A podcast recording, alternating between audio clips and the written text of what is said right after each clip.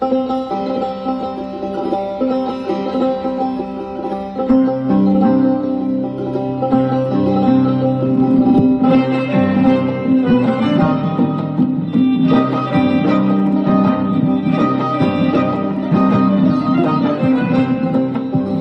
این منم زنی تنها و زخمهای من همه از عشق است. عشق. من این جزیره سرگردان را از انقلاب اقیانوس تا انفجار کوه گذر دادم.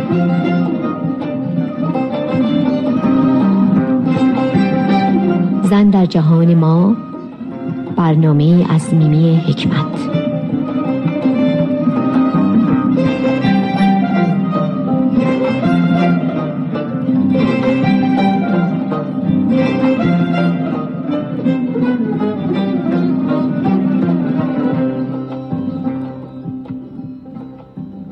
به شما شنوندگان عزیز رادیو بامداد سلام عرض می کنم و خیر مقدم می گویم. من میمی حکمت هستم در برنامه زن در جهان ما از رادیو بامداد صدای ایرانیان شمال کالیفرنیا. امیدوارم در هر کجا که هستید شاد و تندرست باشید. دوستان عزیزم در سفر آخرم به ایران چند مقاله جالب در مورد نوشته های زنان در نشریات تنز توجه جلب کرد. و تصمیم گرفتم که بر اساس آنها برنامه درست کنم با نام آثار زنان در نشریات تنز ایران که این عنوان برنامه امروز و هفته آینده من خواهد بود.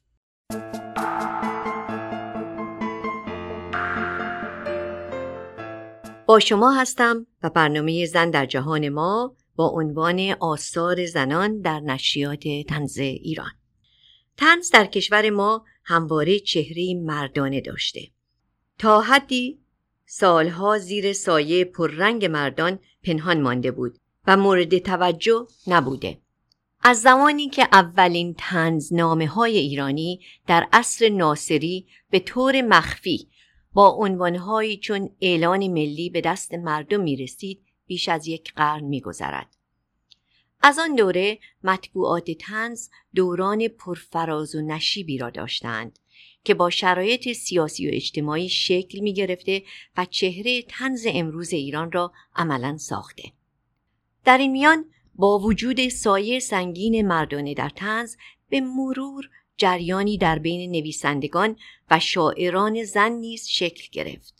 می توان گفت که نقش زنان در نشریات تنز رابطه مستقیمی با مدرنیزه شدن جامعه های ایرانی و بقیه کشورها و رشد طبقه متوسط شهرنشینی داشته که از آغاز قرن شروع شده بود. می توان آن را رویدادی نو پس از مشروطه بدانیم که حرکت های زنان را برای برابری نتایج خوب آن بود. با ما باشید و شنونده این موضوع شنیدنی که به ندرت ازش صحبتی شده است.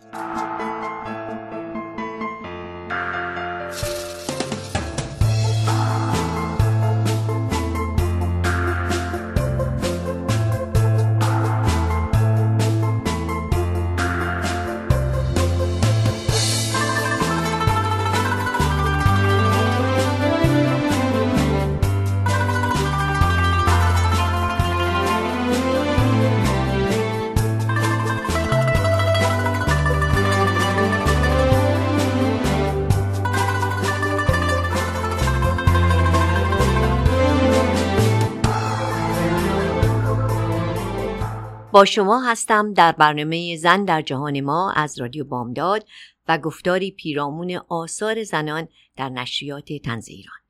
ابتدا تاریخی از این جنبش.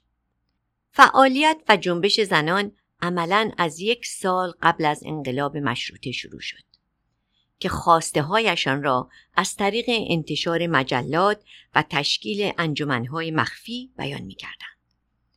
آنها با طرح مسائل و مشکلاتشان در نشریات فکاهی چون ملا نصرالدین در آذربایجان و نشریه سور اسرافیل و در ستونی از آن با نام ستون چرند و پرند فعالیت را شروع کردند که کم کم مورد توجه قرار گرفت. این جریان در طول زمان به حضور زنان در نشریات تنز انجامید و فرصتی داد که زنان بتوانند از زبان خودشان مشکلاتشان را در قالب تنز بیان کنند. مسیر حرکت تنز از آغاز تا به حال نشان می دهد که حضور زنان در مطبوعات از دهه 20 شمسی آغاز شد و در سالهای پایانی دهه چهل اوج گرفت و تا حدی شکلی مستقل گرفت ولی متاسفانه پس از مدتی افول کرد و در سالهای منتهی به انقلاب در ایران تقریبا به صفر رسید. پس از انقلاب فعالیت زنان در این زمینه دچار تحولی تدریجی شد و تنز مطبوعاتی به مرور شاهد حضور فعالتری از زنان در نقش مدیر مسئول سردبیر و عضو هیئت تحریریه نشریات تنز شد. و همچنین در این دوره تعدادی از زنان تنزنویس توانستند با کوشش فراوان صاحب سبک شوند و نقشی فعال و چشمگیر در این زمینه داشته باشند. چنانکه در زمینه های دیگر هنری، علمی و فرهنگی هم با وجود مشکلات و موانع اجرایی شاهد این رشد در بانوان ایرانی هستیم. در حقیقت دعوت از زنان تنزنویس برای همکاری از نشریه بابا شمل سالها قبل از انقلاب آغاز شد که با اختصاص ستونی به خانمها از آنها خواست که برایش مطلب بفرستند. گرچه استقبال چندانی در آن زمان از این دعوت نشد ولی تا مدتها تریبونی را برای زنان در این نشریه ایجاد کرد و حضور آنها را مطرح کرد.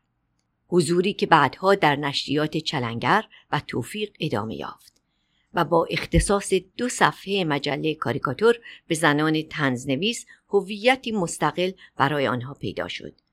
این هویت متاسفانه در این نشریه ها به مرور محدود شد و به پایان خود در سالهای پیش از انقلاب رسید.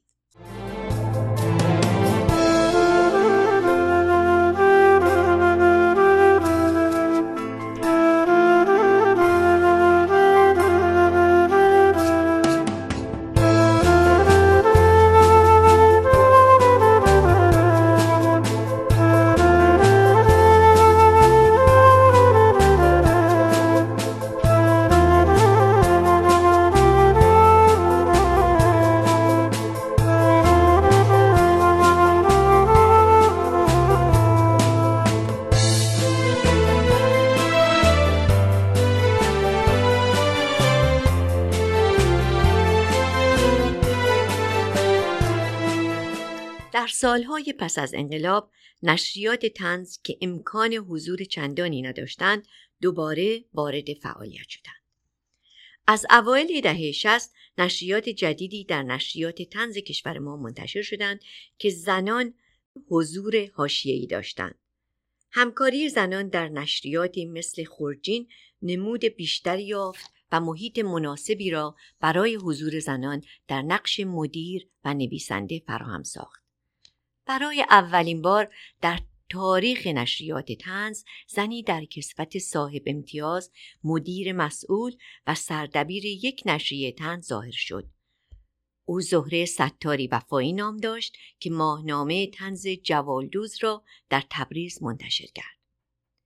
جوالدوز فقط یک سال از فروردین تا اسفند ماه 1371 انتشار یافت. از اواسط دهه 1360 هم همپای انتشار نشریات جدید تنز نسل نوعی از تنز نویسان زن نیز حضور پیدا کردند.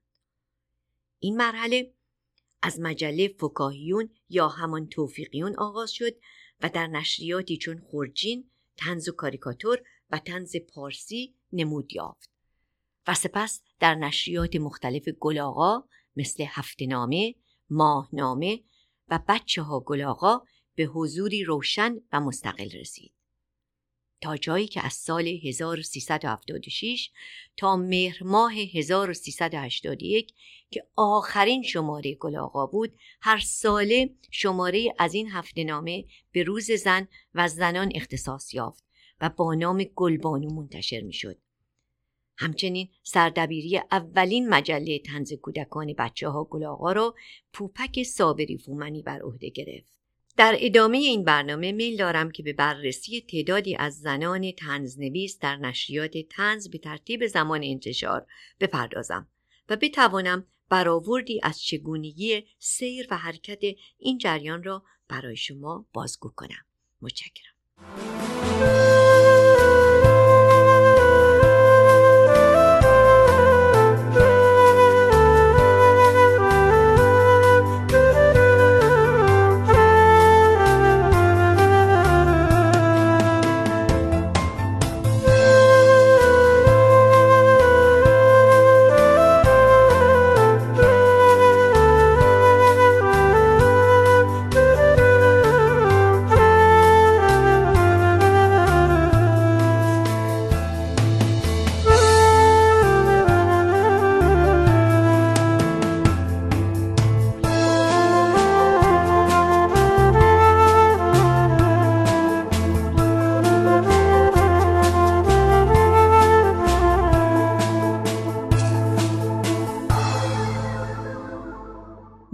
حکمت هستم در برنامه زن در جهان ما از رادیو بامداد و دنباله صحبت امروز ما که عنوان آن آثار زنان در نشریات تنز ایران است.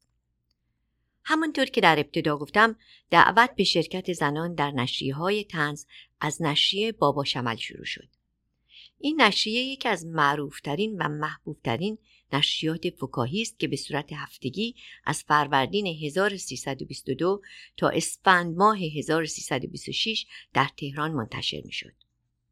صاحب امتیاز و مدیر مسئول آن رضا گنجهی بود و محتوای انتقادی سیاسی داشت و آینه از اوضاع سیاسی اجتماعی بعد از دهه 20 بود. آینه که به همچنین از گذار زنان از شرایط سنتی به شرایط مدرن بود.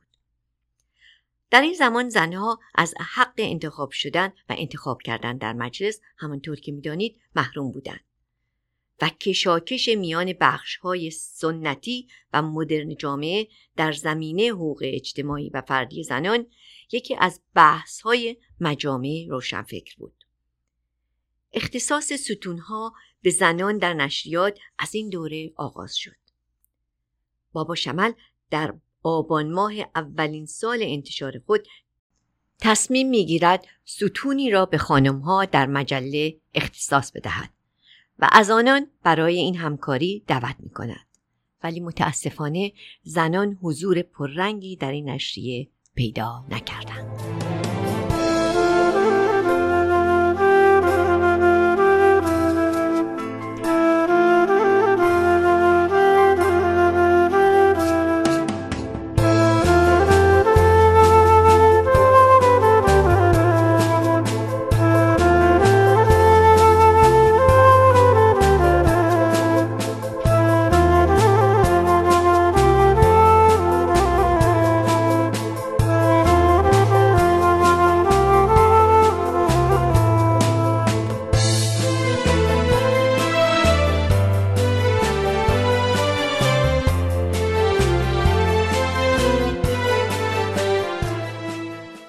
از آن به نشریه چلنگر می رسیم که اعلام می کند که آماده است با زنان تنزنویس کار کند. این روزنامه از اسفند ماه 1329 در چهار صفحه به صاحب امتیازی و سردبیری محمد علی افراشته شروع شد و از نشریات پرطرفداری شد که در روزهای دوشنبه و پنجشنبه در تهران به چاپ می رسید. و نشریه سیاسی و چپی بود. این نشریه بارها توقیف شد و انتشار آن بعد از کودتای 1332 پایان یافت. در این دوره حضور زنان را در این نشریه می‌بینیم که آغازش 20 خرداد 1330 است. در این شماره در مورد زنان چنین می نویسد. بالاخره نمردیم و دیدیم که خانم ها هم می‌خواهند با روزنامه چلنگر همکاری بفرمایند. و در ادامه نویسنده می نویسد که هر چند که ما می توانستیم بچه چلنگر را داریم که به نام فاطمه نسا و سقرا خانم شعر درست کنه. ولی چون میل داشتیم کارمان با حقیقت نزدیکتر باشد این کار را نکردیم. و در این فرصت به بانو شهناز اعلامی و سایر شاعره سلام عرض می کنیم. از این شماره به بعد آثار متعددی با امضای زنان در صفحات این نشریه چاپ می شود. آثاری که بیشتر در چهارچوب نگاه اقتصادی و سیاسی چلنگر است و بیشتر به هواداری است از کارگران و رنجبران. از این به بعد اشعار شهناز اعلامی از شماره 17 آن در 27 خرداد تا مدتها به چاپ رسید. اشعاری که کمتر مایه تنز دارد. شهناز اعلامی که متولد سال 1301 است دارای دکترای ادبیات بود و از زنان فعال حزب توده به شمار می آمد. اوس بعد از انقلاب به خارج از ایران رفت و در سال 1382 در کشور آلمان درگذشت. از جمله زنان فعال دیگر این نشریه دوشیزه نیره ته از گنبد کاووس و بانو ارم از تهران و بالاخره از رباب تمدن می‌توان نام برد. رباب تمدن از صاحب نامترین زنانی بود که با این نشریه با نامهای مستعار دوشیزه رباب ته و دوشیزه امیدوار همکاری داشت. او بعد از انقلاب هم با برخی از نشریات همکاری داشت. رباب تمدن در سال 1307 متولد شد و پس از سالها مبارزه با بیماری ام در سال 1386 در تهران درگذشت. این مختصری بود از تاریخ زنان تنزنویس روزنامه چلنگر.